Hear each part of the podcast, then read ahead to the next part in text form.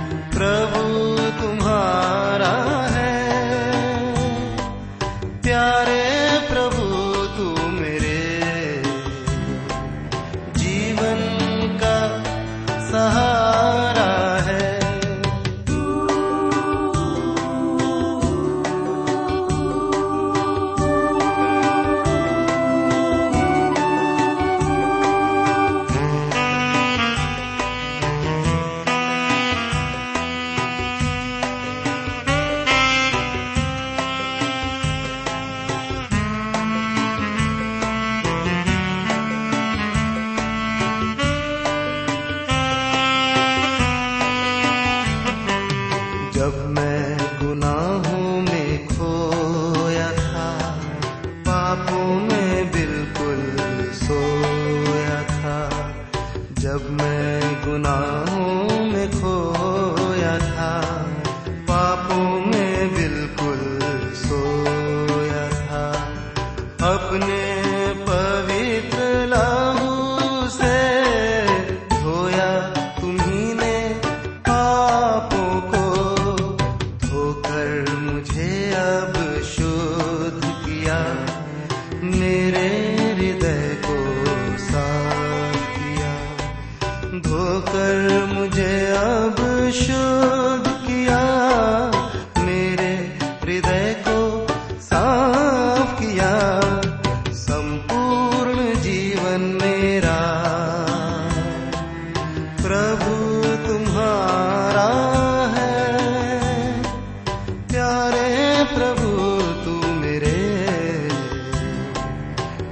जीवन का सहारा है।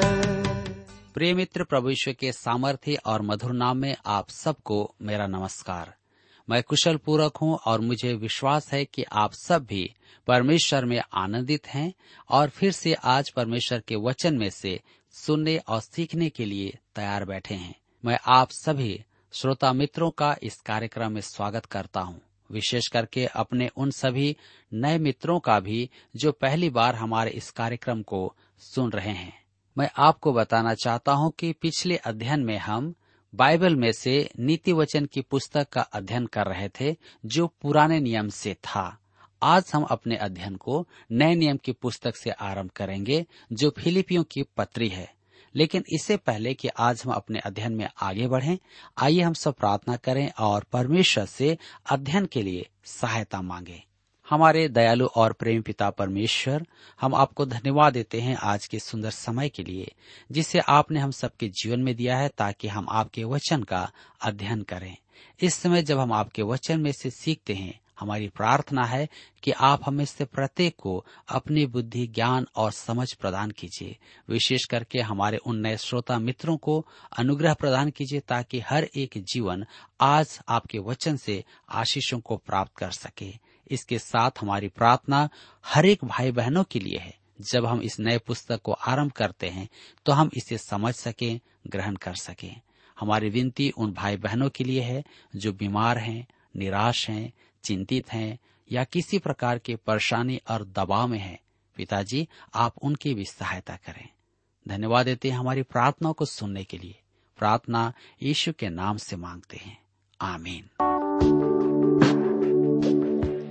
मित्रों, फिलिपी की कलिसिया को लिखा गया यह पत्र पॉलुस द्वारा बंदी गृह से लिखे गए पत्रों में से एक है। बंदी गृह में रहते समय पॉलुस ने चार पत्र लिखे थे। जिन्हें हम बंदी गृह के पत्र कहते हैं। ये पत्र हैं इफिसियों की पत्री, फिलिपियों की पत्री, कुलुसियों की पत्री और फिलिमोन को लिखा गया पत्री। फिलिपियों की पत्री यूरोप में फिलिपी नगर के विश्वासियों को लिखी गई थी। यह पत्र पॉलुस और फिलिपी के मधुर संबंधों का प्रमाण है। और सच तो यह है कि यह कलिसिया, अन्य किसी भी कलिसिया की तुलना में पॉलुस के अत्यधिक निकट थी। इस पत्र में पॉलुस ने मन में उनके लिए प्रेम और उनके मन में पॉलुस के लिए प्रेम प्रकट होता है। यह पत्र सब विश्वासियों के लिए आवश्यक जीवन स्तर के मसीही अनुभव की चर्चा करती है। यह वह स्तर नहीं है जिस पर हम हैं, परंतु यह वह स्तर है जहाँ परमेश्वर हमें रखना चाहता है। पॉलुस अपनी दूसरी प्रचार यात्रा में फिलिपी नगर को गया था। आपको स्मरण होगा कि पॉलुस और बर्नाबस अपनी प्रथम प्रचार यात्रा में गलातिया प्रदेश को गए थे। वहाँ उन्होंने अति उत्तम सेवा की और सतावों के बाद भी अनेक कलिसियाएँ स्थापित की। पॉलुस ने इन कलिसियाओं में फिर भ्रमण किया। इस दूसरी यात्रा में वह अपने साथ फिर बर्नाबस को ले जा रहा था, परंतु बर्नाबस अपने भतीजे मरकुस को भी अपने साथ लेना चाहता था, क्योंकि मरकुस एशिया माइनर में ही डर कर घर लौट आया था, इसलिए पॉलुस उसे दूसरी बार अपने साथ ले जाना नहीं चाहता था। इस पर विवाद हुआ और दोनों अलग हो गए। पॉलुस सिलास को लेकर गलातिया प्रदेश को चला गया और बर्नावस, मरकुस को लेकर दूसरी ओर चला गया। गलातिया प्रदेश में पौलुस ने वहाँ स्थापित कलिसियाओं का भ्रमण किया और ऐसा प्रतीत होता है कि पौलुस उस क्षेत्र में प्रचार कार्य बढ़ाना चाहता था। जी हाँ वहाँ की जनसंख्या बहुत अधिक थी और सभ्यता की चरम सीमा पर थी। उस युग में वह स्थान यूनानी ज्ञान और यूनानी संस्कृति का केंद्र था। लुका प्रेरितों के काम नामक पुस्तक को लिखते समय कहता है कि पौलुस एशिया में अधिक दूर जाना चाहता था, जहाँ इफिसूस मुख्य नगर था। परंतु परमेश्वर के आत्मा ने उसका मार्ग रोका। अब क्योंकि पौलुस को दक्षिण में जाने से रोका गया तो वह उत्तर की ओर जाना चाहता था। जहाँ आज तुर्किस्तान है। प्रेरितों के काम सोलह अध्याय उसके सात पद में लिखा है।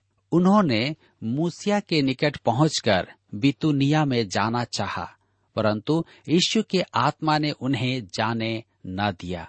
अब पॉलुस उत्तर की ओर नहीं जा सकता था और दक्षिण की ओर भी नहीं जा सकता था। वह पूर्व से ही तो आया था।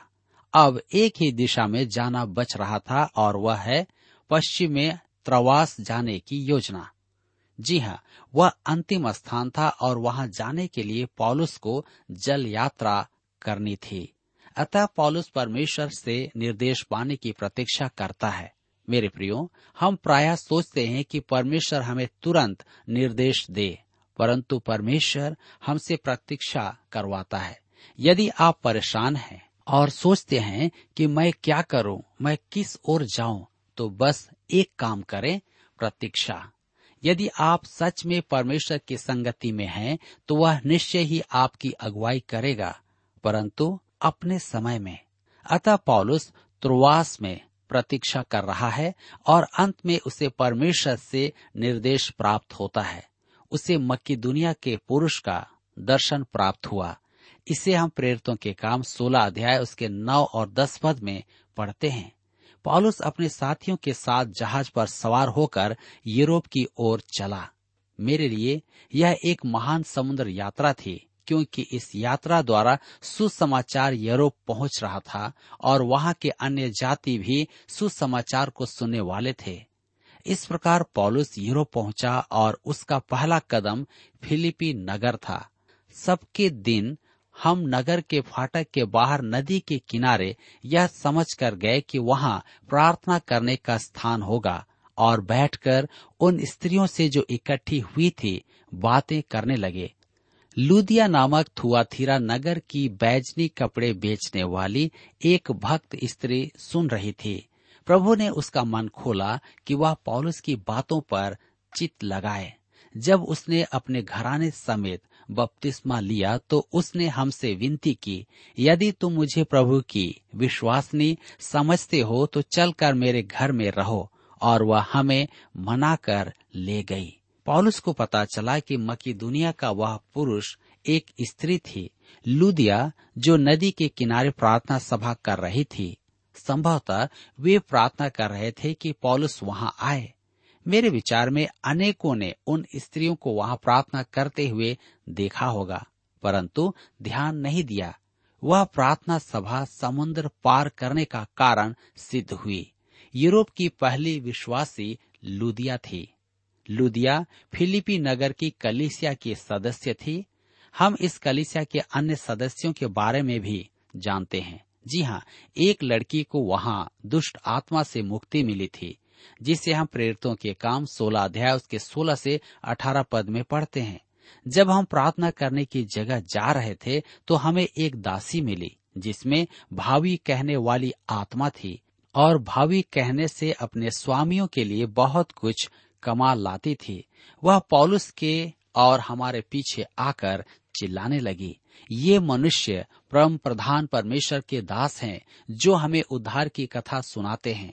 वह बहुत दिन तक ऐसा करती रही, परंतु पौलुस दुखी हुआ और मुड़कर उस आत्मा से कहा, मैं तुझे यीशु मसीह के नाम से आज्ञा देता हूँ कि तू उसमें से निकल जा। और वह उसी घड़ी निकल गई। फिलिपी कारावास का अधिकारी और उसका परिवार भी कलिसिया के सदस्य थे। आपको स्मरण होगा कि उस दासी के स्वामियों ने आमदनी के नुकसान के कारण पौलुस और सिलास को कारावास में अर्थात बंदी गृह में डलवा दिया था। परंतु परमेश्वर ने चमत्कारी हस्तक्षेप किया और कारावास अधीक्षक ने प्रभु यीशु को ग्रहण किया। प्रेरितों के काम 16 अध्याय उसके 30, 31 और 34 पद में हम इसे पढ़ते हैं। और उन्हें बाहर लाकर कहा हे सज्जनों उधार पाने के लिए मैं क्या करूँ? जी हाँ उस समय का जेलर उनसे आकर के कहता है कि उधार पाने के लिए मैं क्या करूँ? उन्होंने कहा, प्रभु यीशु मसीह पर विश्वास कर तो तू और तेरा घराना उद्धार पाएगा। तब उसने उन्हें अपने घर में ले जाकर उनके आगे भोजन रखा और सारे घराने समेत परमेश्वर पर विश्वास करके आनंद किया। उस कलिसिया में अन्य सदस्य भी थे जिन्हें हम नहीं जानते हैं। वे भी पॉलुस के घनिष्ठ संबंधी थे। वे उसकी यात्राओं में उसके साथ जाते थे और उसकी सेवा भी करते थे। परंतु जब पौलुस यरूशलेम आया और बंदी बनाया गया, तब दो वर्ष तक उन्हें पौलुस का अता पता नहीं था। अंत में उन्हें समाचार मिला कि वह रोम में बंदी है। उन्होंने तुरंत ही अपने पास्टर इपा को रोम भेजा और पौलुस की सेवा में भेंट भिजवाई। अतः पौलुस ने उस कलिसिया को धन्यवाद देने के लिए और अपना प्रेम प्रकट करने के लिए उन्हें यह पत्र लिखा। इस पत्र में गलातिया प्रदेश की कलिसियाओं को लिखे पत्र के सदृश शिक्षाओं में सुधार करने की आवश्यकता नहीं है। न ही इस पत्र में जीवन शैली के सुधार का प्रबोधन है, जैसा कि कुरुंत की कलिसिया को लिखा गया था। वहाँ केवल दो ही स्त्रियों में कुछ मतभेद था, योदिया और सुनथेखे, जिन्हें उसने समझाया था, परंतु पॉलुस के विचार में यह गंभीर बात नहीं थी। मेरे मित्रों, फिलिपी की विश्वासियों को लिखा यह पत्र मसीही अनुभव का एक महान पत्र है। यही इस पत्र का मुख्य विषय है, जिसके कारण पॉलुस इस पत्र को फिलिपी की कलिसिया को लिखता है। तो आइए अब हम आगे बढ़ेंगे और फिलिपियों की पत्र उसके एक अध्याय पर विचार करेंगे। इस अध्याय का विषय है मसीही जीवन की शिक्षा। फिलिपियों की पत्री व्यवहारिक पत्र है। यह हमारे जीवन के स्तर पर है। इस पत्र को पढ़ते समय हम इफेसियों की पत्री की नाई स्वर्गीय स्थानों में नहीं बैठेंगे। हम व्यवहारिकता के स्तर पर होंगे। यह एक अति महान छोटा सा पत्र है और हम इसकी मृदुता से भर जाएँगे।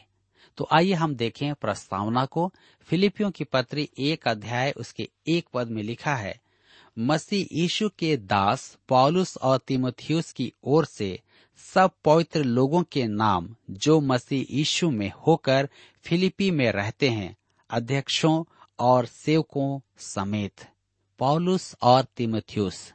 पॉलुस तिमोथियस को अपने साथ जोड़ता है। पॉलुस इस युवा प्रचारक को प्रोत्साहित करने के लिए अपने बराबर का स्थान देता है। पॉलुस इस युवक तिमोथियस से बहुत प्रेम करता था। वह प्रभु में पॉलुस का पुत्र था, अर्थात उसने तिमोथियस को प्रभु यीशु से मिलाया था। पॉलुस को उसकी चिंता रहती थी। पॉलुस सदैव ही युवा प्रचारकों के साथ अपनी पहचान बनाता था। आज जब मैं अपने जीवन की उन सेवा कालों को मुड़ करके देखता हूँ तो मैं महसूस करता हूँ कि मैं भी बूढ़ा हो रहा हूँ। मुझे अपने पूर्वकालीन विद्यार्थियों और मेरी सेवा द्वारा प्रभु को ग्रहण करने वालों से मुझे पत्र प्राप्त होते हैं। मुझे ऐसा लगता है कि वे सब मेरे पुत्र हैं, मेरे मित्र हैं। जी हाँ इस संपूर्ण विश्व में मेरी अनेक संतान हैं। मैं प्रभु में उनसे बहुत प्रेम करता हूँ और समझ सकता हूँ कि पौलुस के मन में तिमिथियस के लिए कैसा प्रेम होगा। आज सदियों बाद भी जहाँ जहाँ आप पौलुस का नाम सुनते हैं वहाँ वहाँ तिमिथियस का नाम भी आता है। यह पौलुस के द्वारा था। यह कैसी अद्भुत बात है कि उसने अपने द्वारा प्रभु में लाए गए भाई का इतना ख्याल रखा। उसे मसीह में और उसकी संगति में बढ़ाया। पॉलुस कहता है, मसीह यीशु के दास। पॉलुस स्वयं को और तिमोथियस को मसीह यीशु के दास कहता है। यह दास का अर्थ है बंधुआ दास। यह गलातिया प्रदेश की कलिसियाओं को लिखे उसके पत्र से भिन्न है, क्योंकि उसमें वह अपने प्रेरित होने के बचाव में कह रहा था, इसलिए उसने लिखा पौलुस यीशु मसीह और परमेश्वर पिता के द्वारा प्रेरित है। कुरंत की कलिसियाओं को पत्र लिखते समय भी उसने यही कहा था, क्योंकि उसे अपनी प्रेरिताई को बचाना था और वह चाहता था कि वे जान ले कि वह न तो मनुष्यों द्वारा और न ही मनुष्यों की ओर से प्रेरित था। परंतु फिलिपी की कलिसिया में उसे अपनी प्रेरिताई को बचाने की आवश्यकता नहीं थी। वे उससे प्रेम करते थे और उसके प्रेरिताई को स्वीकार करते थे। वे सब पौलुस द्वारा ही विश्वास में लाए गए थे। अतः पौलुस दीनता का स्थान ग्रहण करता है, जो उसका अधिकृत स्थान है। पौलुस और तिमोथियस मसीह यीशु के दास। सब पवित्र लोगों के नाम जो मसीह यीशु में होकर फिलिपी में रहते हैं। ध्यान दीजिए, पौलुस फिलिपी नगर के कुछ गिने चुने लोगों को ही नहीं, परंतु सब विश्वासियों को संबोधित कर रहा है। पवित्र लोगों से अर्थ है, मसीही विश्वासी। मानव परिवार दो वर्गों में विभाजित हैं, पवित्र जन और अपवित्र जन। वे अपने आचरण के कारण पवित्र नहीं हैं। प्रभु यीशु में अपने स्थान के कारण वे पवित्र कहलाते थे।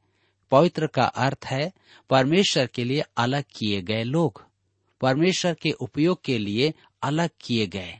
मिलाप वाले तंबू के पात्र पुराने थे, परंतु वे केवल परमेश्वर के लिए अलग किए गए थे, इसलिए वे पवित्र कहलाते थे। चालीस वर्ष तक वे पात्र जंगल में काम आ रहे थे, और देखने में कोई नहीं कहेगा कि वे पवित्र थे, परंतु वे थे। क्यों? क्योंकि वे परमेश्वर के लिए अलग किए गए थे। इसे परमेश्वर के कार्यों के लिए प्रयोग किया जाता था। परमेश्वर की संतान की भी यही स्थिति होना चाहिए। हम परमेश्वर के द्वारा उपयोग हेतु अलग किए गए लोग हैं। मेरे मित्रों, यदि आप पवित्र जन नहीं है तो स्पष्ट है कि आप अपवित्र हैं। इसमें कोई शक नहीं। पवित्र जन मसीह में होते हैं। उद्धार पाने का अर्थ क्या है? इसका अर्थ है मसीह यीशु में होना। प्रभु यीशु मसीह में विश्वास कर लेना और उसे अपने जीवन में ग्रहण करना। मैं आपको बताना चाहता हूँ कि जब आप प्रभु यीशु मसीह पर विश्वास करते हैं और इस बात को मान लेते हैं कि आप एक पापी व्यक्ति हैं और आपको इससे छुटकारे की आवश्यकता है और प्रभु यीशु से आप कहते हैं कि प्रभु, मैं पापी हूँ मुझसे गलतियाँ हुई है। आपने मेरे पापों के कारण अपने आप को क्रूस पर बलिदान कर दिया है। आप उस लहू से मुझे धोएँ शुद्ध करें। मुझे नया व्यक्ति बनाएँ। जब आप प्रभु के सामने अपने पापों को मान लेते हैं, उसे अपने जीवन में आमंत्रित करते हैं तो वह आपके जीवन में आता है, आपके पापों को क्षमा करता है और पवित्र आत्मा आप में अंतर्वास करता है। पवित्र आत्मा आपको मसीह की देह में बपतिस्मा देता है। आप परमेश्वर के आत्मा द्वारा मसीह में स्थिर किए जाते हैं और आपका वो पुराना मनुष्यत्व या आपका पुराना स्वभाव धीरे धीरे मसीह के स्वभाव में बदलता चला जाता है। इसीलिए पॉलुस कहता है कि मसीह के स्वभाव में बढ़ते चले जाओ। मेरे प्रियो, ये पवित्र जन मसीह में तो थे, परंतु फिलिपी नगर में वास करते थे। आप कहीं भी वास करते हो, दिल्ली, कलकत्ता, मुंबई और भारत या विदेश में। महत्वपूर्ण बात तो यह है कि आप मसीह में हैं। जी हाँ मैं तो यह मानता हूँ कि मसीह में नए नियम की सबसे अधिक महत्वपूर्ण उक्ति है। मैंने एक प्रोफेसर से, जो बाइबल कॉलेज का प्रोफेसर था, पूछा कि उद्धार प्राप्त का अर्थ क्या है। उसने मुझे लगभग एक भाषण सुना दिया। जब तक उसने अंत किया, मुझे चक्कर आने लगे। उसने प्रायश्चित मेल मिलाप मुक्ति आदि शब्दों की परिभाषा सुना दी। ये भले शब्द निसंदेह बाइबल के हैं और यह अति उत्तम है, परंतु एक भी शब्द उद्धार का व्याख्या नहीं करता है। परमेश्वर के आत्मा ने एक छोटा सा शब्द में चुना कि उद्धार की व्याख्या की जाए। मसीह में। अब प्रश्न यह है कि आप मसीह में कैसे होंगे? आप उसे अपना मुक्तिदाता मान लें तो आप मसीह में हो जाते हैं।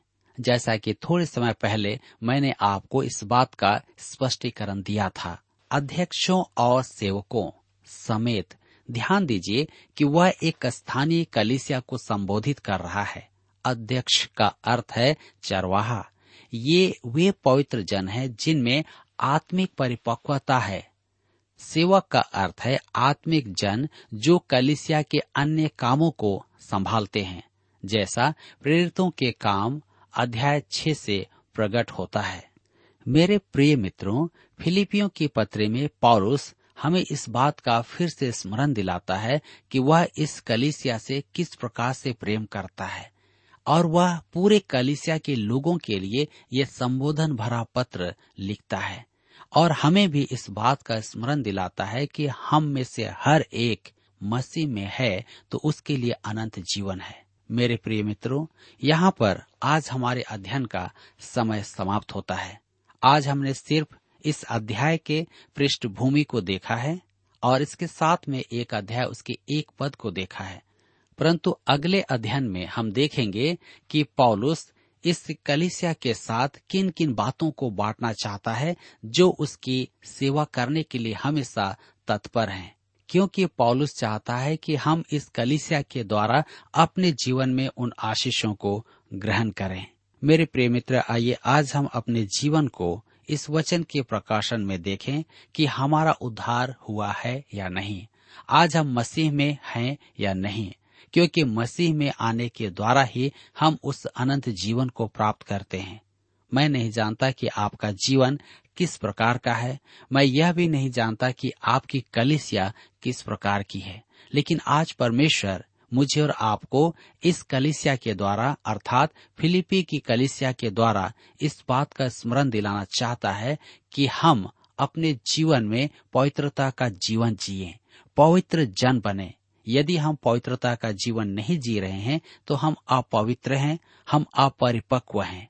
आज इस वर्तमान संसार में हम चारों तरफ़ पाप और पाप देखते हैं। परमेश्वर चाहता है कि इस संसार में रहते हुए हम उसको स्मरण करें, उसकी ओर देखें, क्योंकि परमेश्वर का वचन कहता है कि मुझे और आपको पवित्र बनना है। और हम कैसे बनेंगे? मसीह में होने के द्वारा, उसे ग्रहण करने के द्वारा। आज हमारे जवान भाई बहन कलिसिया से बाहर हैं। उनके जीवन भटकते जा रहे हैं। आज मैं उनसे भी कहता हूँ कि अपने जीवन को प्रभु के निकटता में ले आए। ऐसा ना हो कि कल आप पछताएँ, लेकिन बहुत लेट हो चुका होगा। मेरे मित्र, आइए आज हम अपने जीवन को प्रभु के हाथ में सौंप दें और मैं आप सबके लिए प्रार्थना करना चाहता हूँ। आप मेरे साथ प्रार्थना करें। हमारे दयालु और प्रेम पिता परमेश्वर, हम धन्यवाद देते हैं फिलिपियों के पत्र के लिए। धन्यवाद देते हैं पॉलुस के जीवन के लिए, जिसने महान कार्य आपके लिए किए हैं। कलिसिया के लिए, जवान भाई बहनों के लिए और माता पिताओं के लिए। आज हम भी प्रार्थना करते हैं हमारे हर एक कलिसिया के भाई बहनों के लिए माता पिताओं के लिए, जो आज अपवित्र जीवन जी रहे हैं। पिताजी, आप उनके जीवन में कार्य करें ताकि आप मसीह उनमें हो। वे मसीह में हो ताकि उनका जीवन पवित्र हो सके। हम इस बात को जानते हैं कि आपका पवित्र लहू सब पापों को धो डालता है। आप उन्हें शुद्ध करें, पवित्र करें और उनके हर एक पापों को क्षमा कर एक नया जीवन जीने में सामर्थ प्रदान करें। इस समय हम धन्यवाद देते हैं उन भाई बहनों के लिए जो मेरे साथ प्रार्थना कर रहे हैं और अपने जीवन के लिए एक सही निर्णय ले रहे हैं। आप उन सब की सहायता करें। इस समय फिर से हम सबको आपके हाथ में सौंप देते हैं। हमारी प्रार्थनाओं को आपने सुना है। धन्यवाद देते हैं। विनती ईश्वर के नाम से मांगते हैं। आमीन। प्रिय श्रोताओ, अभी आप सुन रहे थे बाइबल अध्ययन कार्यक्रम सत्य वचन। हम आशा करते हैं कि आज के इस कार्यक्रम से आपको आत्मिक लाभ मिला होगा। यदि आप परमेश्वर के बारे में और अधिक जानना चाहते हैं तो हमारे पास नया नियम एवं पवित्र शास्त्र बाइबल उपलब्ध है। इन्हें प्राप्त करने के लिए आप हमें इस पते पर लिख सकते हैं। कार्यक्रम Satya Vachan T W R post box number चार तीन एक शून्य, नई दिल्ली, एक एक शून्य शून्य एक नौ। पता एक बार फिर सुन लीजिए, कार्यक्रम Satya Vachan T W R post box number four three one zero New Delhi one one zero zero one nine और हाँ श्रोताओ, याद रखें कि पत्र लिखते समय आपका नाम और पता साफ़ साफ़ लिखा होना चाहिए। इसके अलावा, आप हमसे टेलीफोन के माध्यम से भी बातचीत कर सकते हैं, जिसमें हमारे काउंसलर या सलाहकार आपको सलाह देंगे। तो नोट कीजिए हमारा मोबाइल नंबर नौ नौ पाँच आठ आठ दो शून्य चार एक चार। याद रखें, double nine five, eight eight two zero four one four. और हमारा दूसरा नंबर है zero nine six, five one four, double three three nine seven. याद रहे, शून्य नौ छ पाँच एक चार, तीन तीन तीन नौ सात। इसके अलावा आप हमसे ईमेल के द्वारा भी संपर्क कर सकते हैं।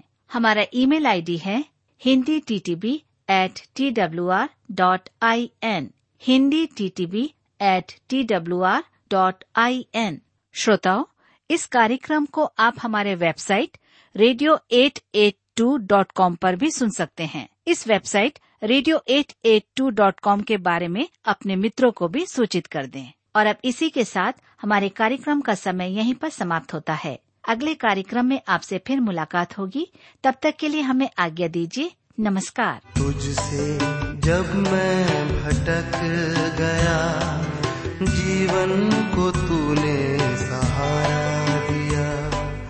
तुझसे जब मैं भटक गया, जीवन को तूने सहारा दिया। अच्छा चरवाहा बन